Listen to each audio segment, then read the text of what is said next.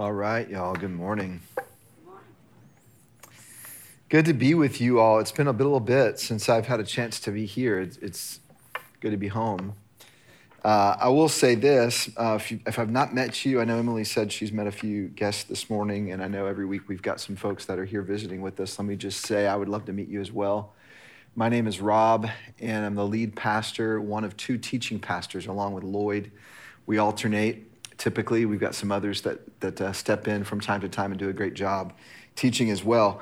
And I know it's kind of a, a, a, large ask to say, come back after you've already left church to come back to a picnic, but it, we don't get to do this very often. And so, especially if you're new and you haven't had a chance to meet many people and connect, I, I just hope you'll, you'll do it. Make, the commitment to come back and enjoy lunch with us and get to know a few folks. It'd, it'd be a joy. I'd love to meet you. All right, open your Bibles to Proverbs 9, verse 10. We are in the third week of a new series in the book of Proverbs. It's how we're going to start our summer, how we are starting our summer. Uh, as you're turning there, let me say this by way of context and introduction. When most people think of the book, the, the Bible in general, they think, well, the Bible is a, a book of wisdom. The Bible is a wisdom book. That's kind of just the general idea out there in the world, when we know it is much more than that. But it's not less than that. The Bible has a lot of wisdom. And so when you think about the, the Bible as a book of wisdom, you know, which is not untrue, although it's not the whole truth, but it's not untrue within the Bible, there are certain books that are particularly designated as wisdom books. There's a whole genre of literature in the Bible as the wisdom literature of the Bible. So in the Old Testament, you have books like Proverbs, which is what we're studying, books like Ecclesiastes, books like Job. In the New Testament, many people would say James is a wisdom book in the New Testament. So, you know, these books of the Bible, Bible collection of books, Books of the Bible are categorized in different genres. You actually have a genre called the wisdom literature of the Bible. Now, many people would say at the center of the wisdom literature of the Bible is the book of Proverbs. It's what most people think of first. It's kind of the, the collection uh, um, of, of wisdom, you know, all throughout that book of Proverbs. It's just the focus over and over and over is wisdom. Many people would say the center of the book of Proverbs thematically is the verse that we're studying today.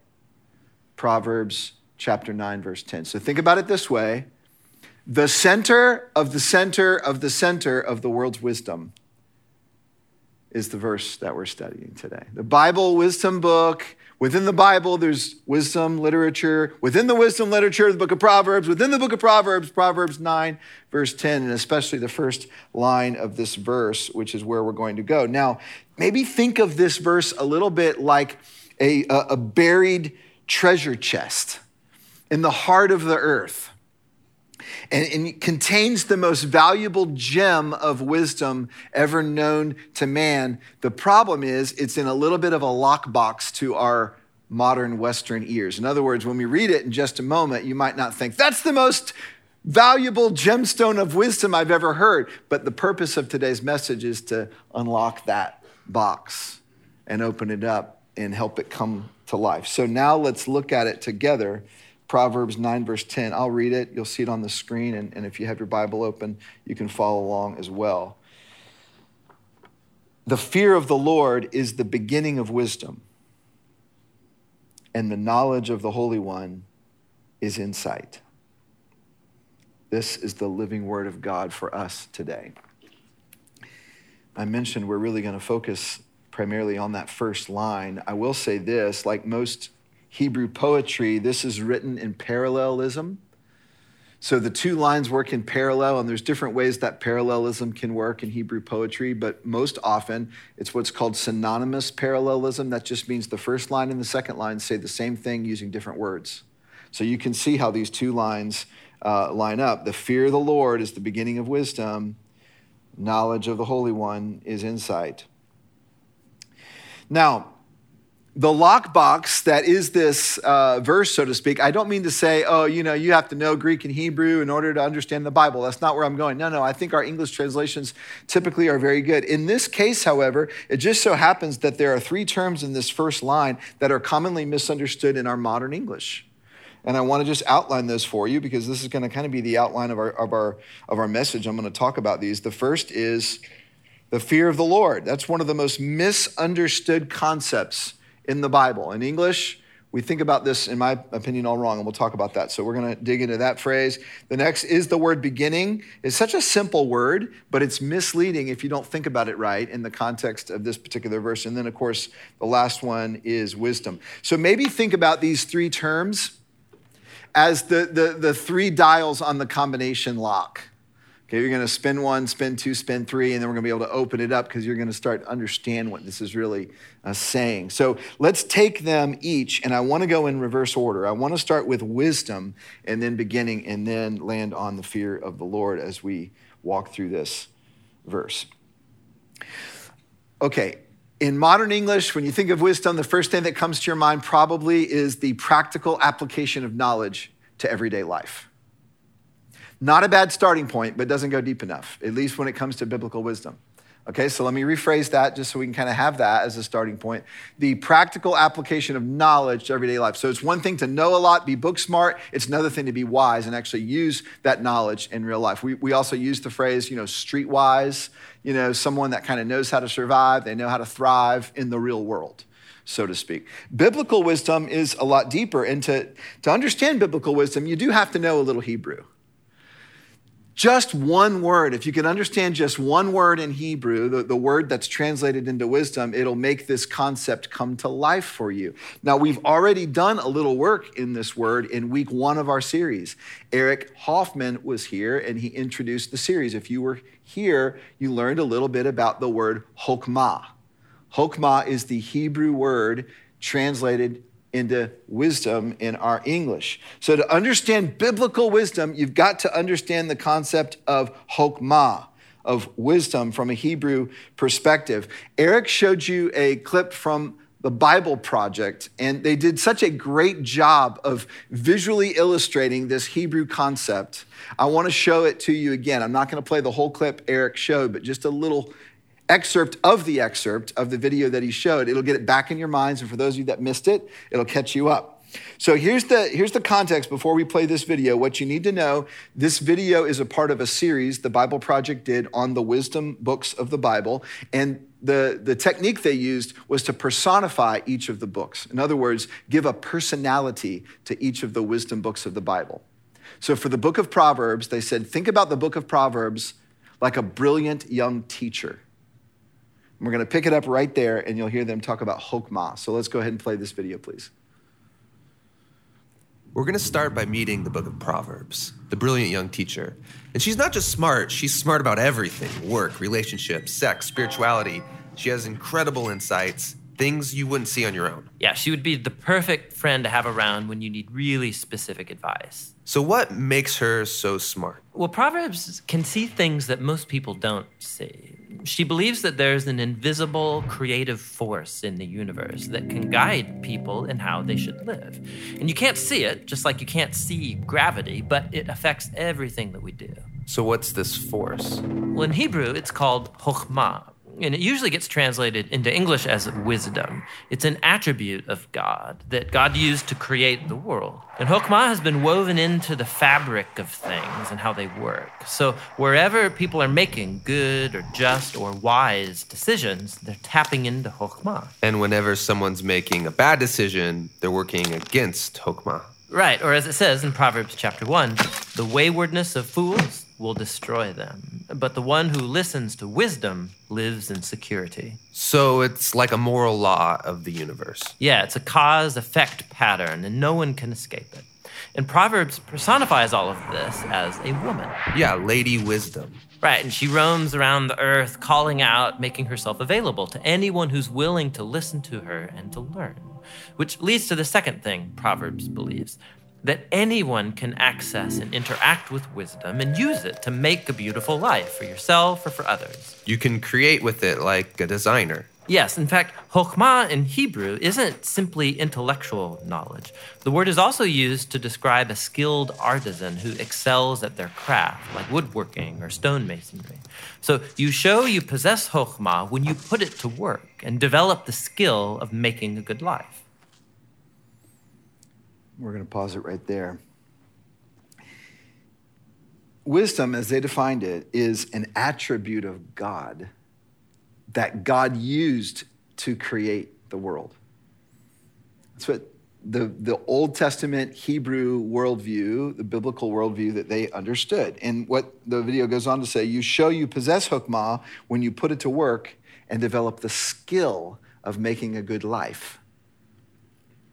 So this starts to, you know, maybe uh, in, enrich the way we think about this idea of, of wisdom. Now, you know, we show these videos, and, and obviously we, we really like the Bible Project. We show their videos from time to time here, and often you might wonder, where are they getting this stuff from? You know, some of this stuff seems like I've never heard this before. Uh, Tim Mackie, who's the theologian that's part of that project, he is really an excellent theologian. And as I've listened to their podcasts and watched their videos, and then I've, I've gone back and referenced the sources that they're using, what, what I've actually found is this is based on very good evangelical scholarship. So I want to quote to you from Bruce Waltke. Bruce Waltke is an Old Testament scholar. He, he wrote the preeminent commentary on the book of Proverbs, at least from a conservative Christian perspective. It's a massive two volume commentary. And here's what Bruce Waltke says about Chokmah. Says, Chokmah or wisdom is difficult to define since it is a totalizing concept that seeks to bring all of life's activities into harmony with God's created order. It's a really good way to think about wisdom. All of life's activities in harmony with God's created order. He goes on to say, at its core is the belief that God made the world in, with, and by wisdom. The wise, therefore, seek to orient all their being and actions to conform to this wisdom. All right, so it's this idea, and I like the way the Bible Project illustrated with this thread that's going through. And you can grab onto that thread and use the wisdom of God to, to, to create and, and make decisions and live, and you're walking in harmony with God's created order. So let's summarize, and then I'll put on the screen a very simple definition of wisdom, you know, as we're, we're turning this first dial on our combination lock this morning to understand this key concept. As creator, God designed the world and everything in it, including you and me, to flourish in a certain way. Wisdom is discovering and living out that way. So here's an easy, short definition we'll put on the screen for wisdom life lived in harmony with God's design. It's an easy way to think about wisdom. Wisdom is life lived in harmony with God's design. It's, it's cutting with the grain of the wood because God designed the wood to be cut in a certain direction, you see, to use another metaphor. We'll just leave this on the screen for a couple of minutes. I want to talk about it a little bit more if, if you could. Now, here is what you need to know. And, and what I'm about to say is so important for you to understand wisdom, and, and because you'll never desire wisdom if you don't grasp what I'm about to say. Living life in harmony with God's design leads you to what you most want in life. Living life in harmony with God's design leads you to fullness of life. This is what the wisdom literature of the Bible teaches.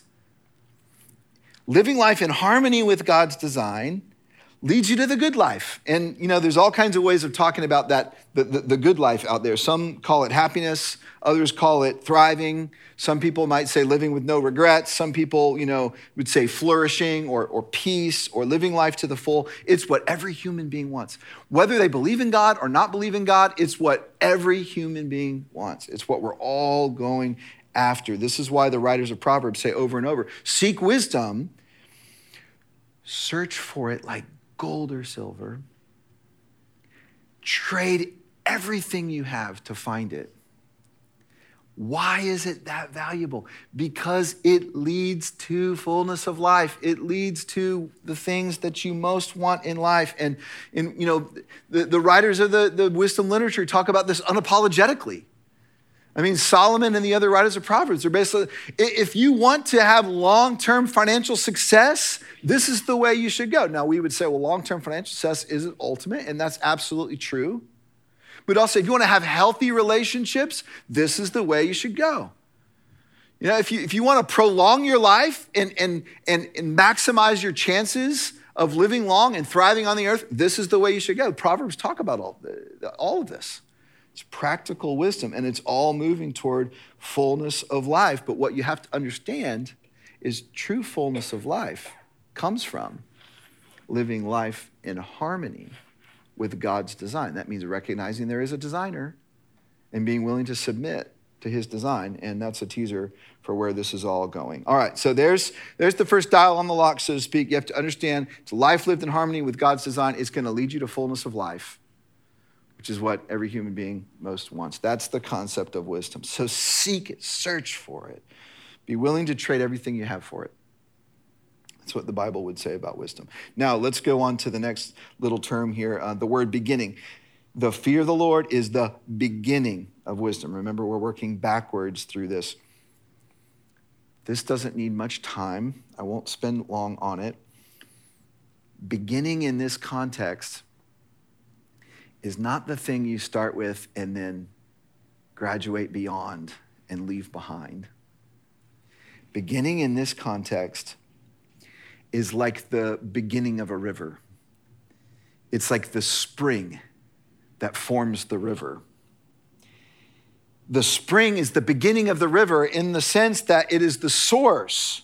Without the spring, there is no river. In fact, the river itself, you could say, is the spring down the line.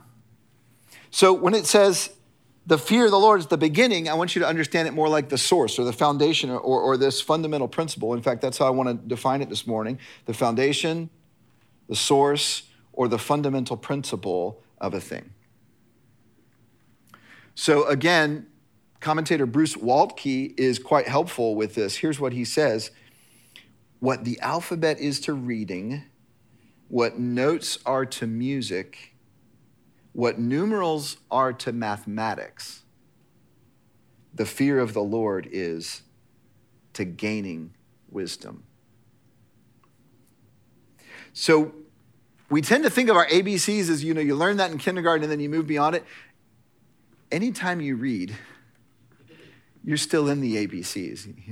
You never graduate beyond the ABCs. You're still utilizing. They're the foundation. Um, maybe a better analogy, because we've got so many musicians and songwriters and music people in the room, is, is the music notes that he talks about. I think that's a great analogy.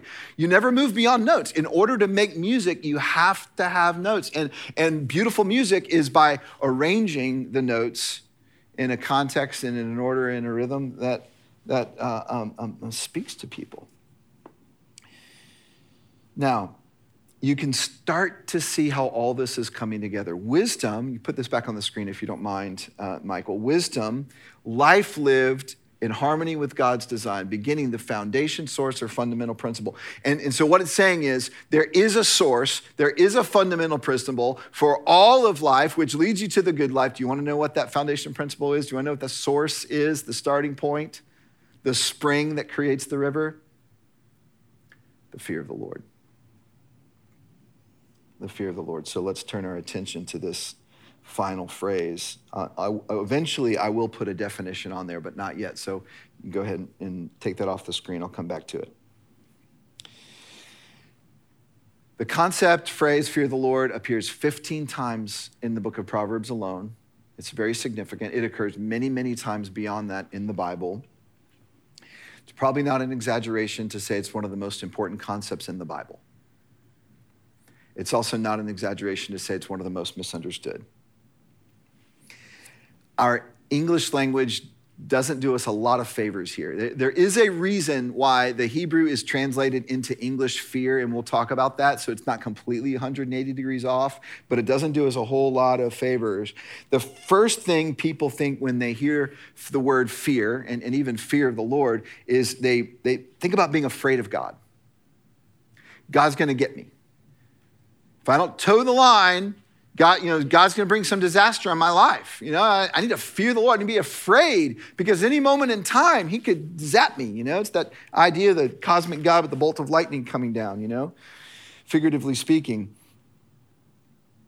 In some ways, that's not quite the opposite, but, but almost the opposite of what the idea is in Hebrew. Let me tease this out a little bit. I'm afraid of snakes.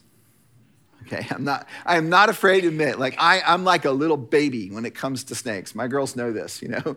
So uh, anytime I see a snake, which fortunately is not that often, you know, we don't live on a bunch of land, all right. So, but anytime I see a, little, a, snake, I, am I'm, I'm not moving toward that snake. I'm, I'm turning around and running from that snake as fast as possible. In fact, I was thinking about this. I wasn't planning on telling this story, but it's kind of funny. When we first moved here to this area, I was with some friends um, from fellowship, and we were at Liberty Park playing disc golf. I don't know how many disc golfers there are out there, but we we had just seen a snake. I don't know, around the sixth or seventh hole or something, and we just saw a snake. It was kind of crawling up through the grass, kind of near where this guy had his had his disc laying on the ground, and we were all like, oh, and I was keeping my distance this. Well, I was the next person to, to toss my disc.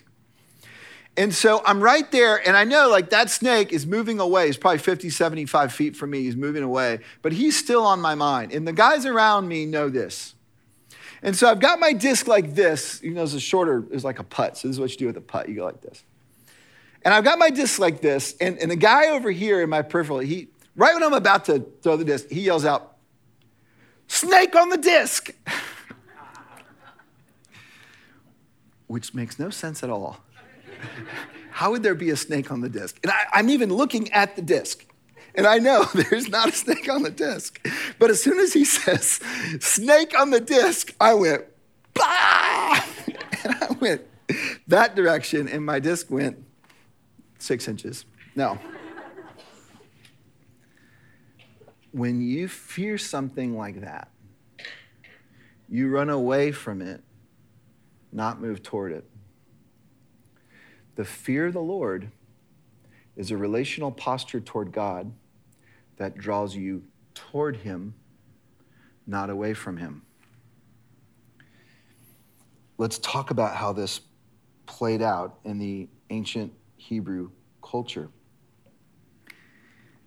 Men and women of the Bible who were said to fear the Lord were men and women who had a relationship with Yahweh it was said of Moses, it was said of Noah, it was said of all these men and women of the Bible, they feared God. What did that mean? That they were literally afraid of him? No, no, that they were running away from him, afraid he was going to zap them? No, no, no. It meant they actually had a relationship with, they believed in him. So belief is the starting place of the biblical concept of fear of the Lord. Now, does it carry the idea of a healthy fear? Absolutely, because you're talking about relating to the God of the universe the all powerful creator of heaven and earth, the God of the storm. With that kind of massive power, how can you not relate to God with a healthy amount of respect? And that is part of what the term conveys. But, but much more than the idea of terror, it's the idea of humility. It's actually moving toward God with a humble posture, not running away from Him in terror and fear. This is the concept of fear of the Lord. So think about it this way when Jesus comes on the earth, Gentiles, non Jews, who believed in Yahweh, the one true God, the God of the Hebrews, were called God-fearers. They were the exception. Most pagans or most Gentiles out there, indifferent to the God of the Hebrews. But these Gentiles had moved toward the God of the Hebrews and were, as best as they knew how, relating to Him, worshiping Him, honoring Him. It, the fear of the Lord is a relational posture where you move toward, yes, with humility, but you move toward God, not away from God. To fear God in the biblical sense is to move toward Him, not away from Him. It means acknowledging Him as creator. Now, that means you also acknowledge yourself as creation. So there's that humility again but it's, it's much more of a relational posture than it is a, a terror, that it is a, a, fear in the way that we usually think about in English. Here's another way to think about it. We're just kind of circling this concept several times because I'm trying to, to create a new category in your mind for what this means. Fearing the Lord means finding your place in God's world, finding your proper place in God's world. Have you ever thought about that? Does God even notice me? Does God care about me? Does God love me? Is God angry at me? Fearing the Lord is moving toward God with a proper relational posture. In other words, creation to creator, yes. Citizen to sovereign, yes. but also, as the Bible says over and over, dependent child to loving Heavenly Father. So, fearing the Lord is taking in this humble relational posture toward God. It means recognizing both God is God and I am not, but also the God who is loves the human who I am. Or, as I heard recently, fearing God is like standing next to the ocean and being reminded of your blessed smallness. So here's the definition. If we could put our, our image back on the screen or the slide back on the screen. The definition that I want to take you to for the fear of the Lord is this a relational posture of worship and submission. Fear the Lord, from a biblical perspective, is a relational posture. Maybe the most important word in that definition is relational. It's, it's uh, orient, rightly orienting yourself to God. And if you're going to rightly orient yourself to the creator of you and the creator of the universe, that's going to result in two things. It's going to result in worship and it's going to result in submission. Let me pull two threads of those two words just really briefly. You're going to worship whatever you believe holds the most life for you. You're going to naturally worship things in your life that you believe have life. Gives why people worship a lot of wrong things, a lot of bad things. They're like, I'm going to find life in that hobby. I'm going to find life in that relationship. I'm going to find life in that endeavor, that dream. They start to worship those things. They give themselves fully to those things. You're going to worship whatever object or person you believe holds fullness of life for you.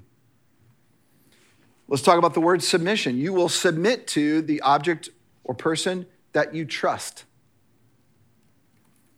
You will never submit to a person or a concept that you don't trust. You know, that's why right now people have such a hard time submitting to institutions and submitting to authority of all kind because we're just, who can we trust? Can I trust the government? Can I trust the police force? Can I trust the big company? Can I trust the church? You see? The question is, do you believe can you trust God?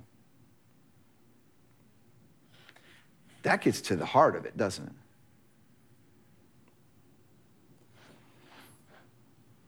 Here's one way to think about this, and, and, and this is where I want to start putting all the pieces of this together, okay? If wisdom, life lived in harmony with God's design, is the key to fullness of life, and the foundation or source of wisdom is the fear of the Lord, then in a very practical way, the trajectory of your life will come down to whether or not you fear the Lord. Which is another way of asking, do you trust the Lord?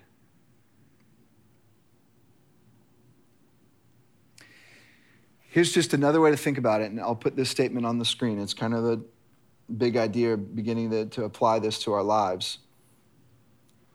Arguably, the most important thing about your life is how you relate to God.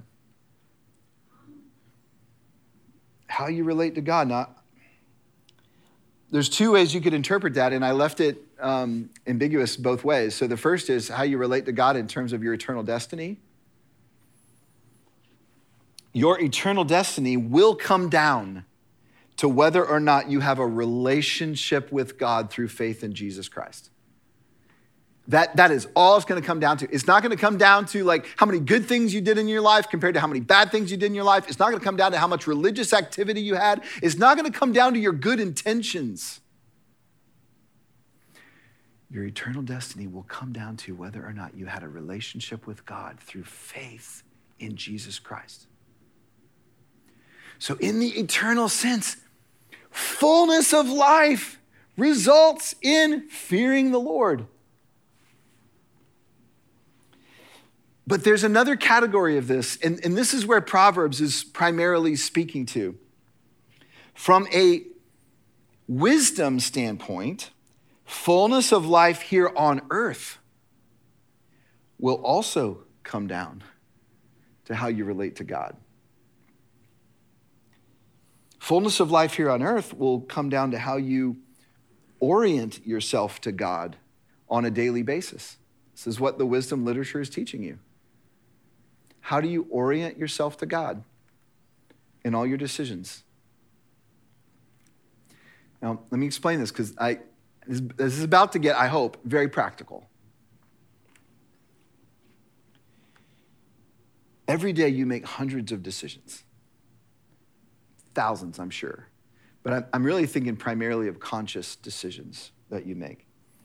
Uh, some, some of them are really small. So, for example, um, you're going to have to decide uh, you're going to come to the picnic, you're not. You know, if you don't come to the picnic, what are you going to eat for lunch? Where are you going to go? Then maybe later on, how to spend your afternoon. Um, what you're going to put in front of your eyes on your screen, your screens. Uh, what time you'll go to bed tonight. And these are all some of the decisions that we're all going to make this afternoon. So now, many of our decisions every day we make are inconsequential and tiny. Others have enormous consequences for yourself and others, for better or worse. Do you realize that you could ruin your life and lives of others around you with just one or two terrible decisions? You have that power.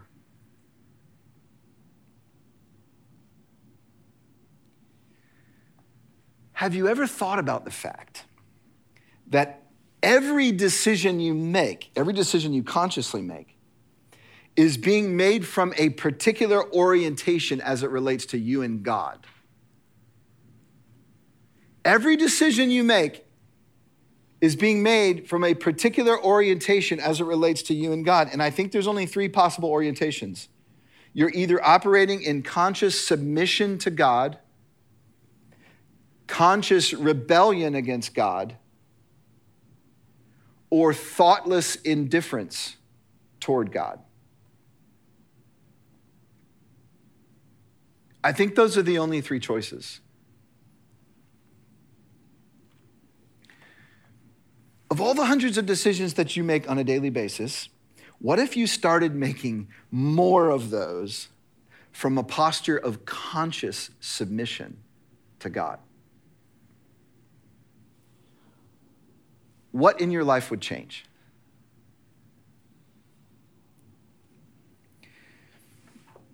What the scripture is telling you, the Bible as a whole, the book of Proverbs as a whole, and the, the center, the center, the center of, of the world's wisdom right here, Proverbs 9, verse 10, what the scripture is telling us is that every decision we make from a posture of submission to the God of the universe moves us closer and closer to fullness of life because we're operating in harmony with God Himself.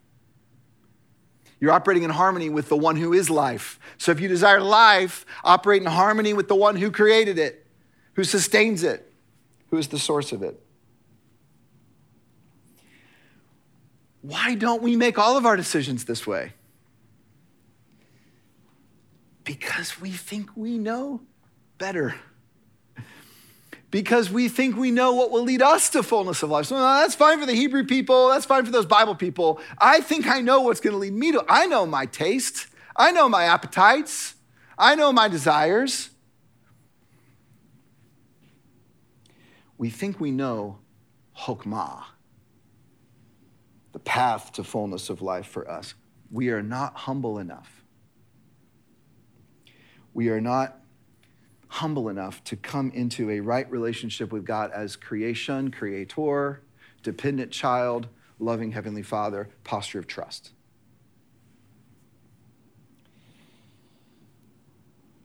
So here's where most of us are. Most of us, um, we, we make decisions hardly with the thought of God. And, and th- this is true for me. I mean, the, the only decisions I really consciously think about God is like massive decisions I know have big implications, and then I'll start praying. You know, and I just, even as a pastor, can I just admit that to you? But most of my decisions, most of my day is just lived kind of in that category of just sort of thoughtless, you know, not even thinking about God all that much as I make decisions. Why is that? May I suggest that we, we live primarily without thinking about God because He only has a small corner of our hearts? And what the Bible would speak to you this morning through this text is that will not do. Not, not if your, your target is, is fullness of life, you know, not, not if your target is, is the, the, the eternal kind of life that God has in store for you, or the abundant life that Jesus talked about. Uh, it won't do to let God have just a corner of our hearts. And, and what is the barrier of that? I think it's trust. And so I'm just going to land the plane with trust. The irony of fearing the Lord is that you will never fear God until you deeply trust Him. If I trusted snakes, I might move toward one.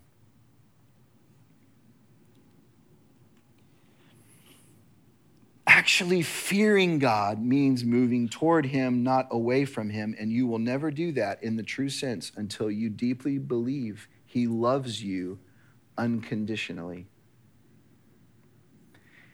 even unreasonably. So I want you to take out the elements of the Lord's Supper. And you can go ahead and start opening the, the little bread wafer at the top this is not like sermon done, now let's tag on the Lord's Supper.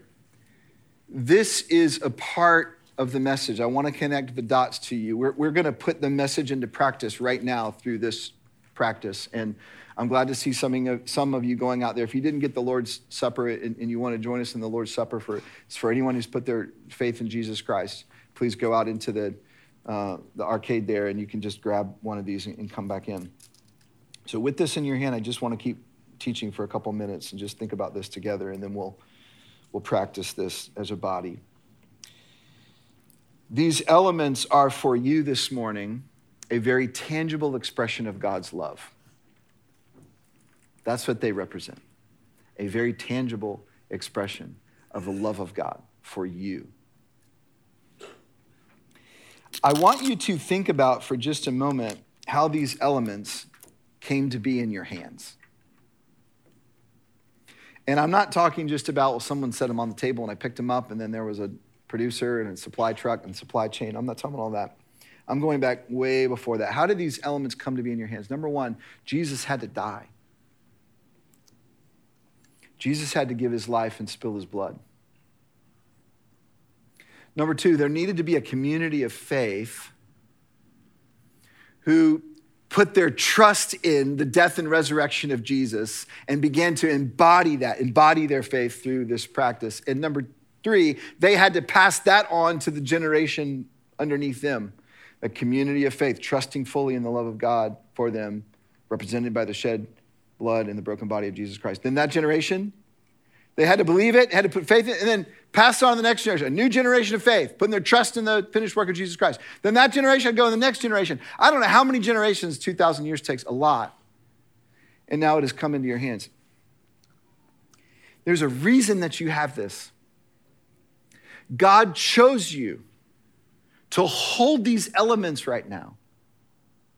Jesus saw you in 2021 and he said, For that one, Yes, and all the other ones that will hold these elements and remember and put their trust in me. But for that one, I'm giving my body and I'm shedding my blood.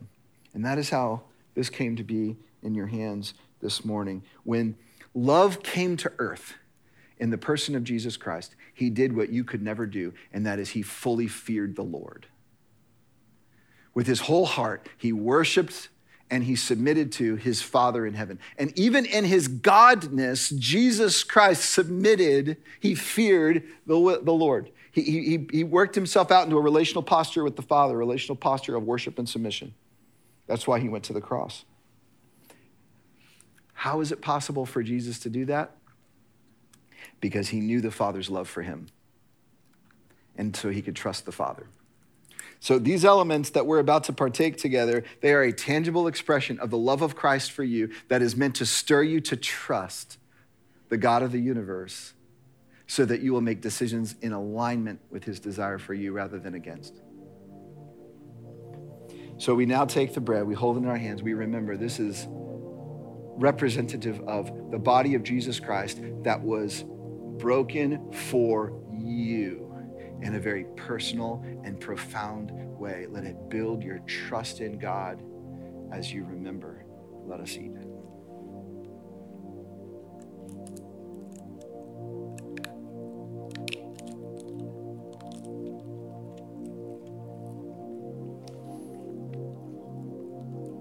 The cup that you hold in your hands, it represents the shed blood of Jesus for you, and it also represents the unconditional and perfect love of God for you, who did not spare his own son, but freely gave for you.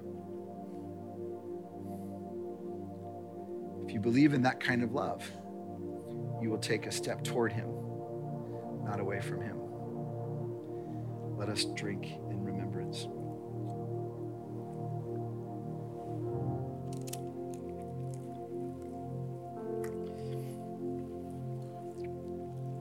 Our Father, thank you for giving us this tangible sign, this literal taste.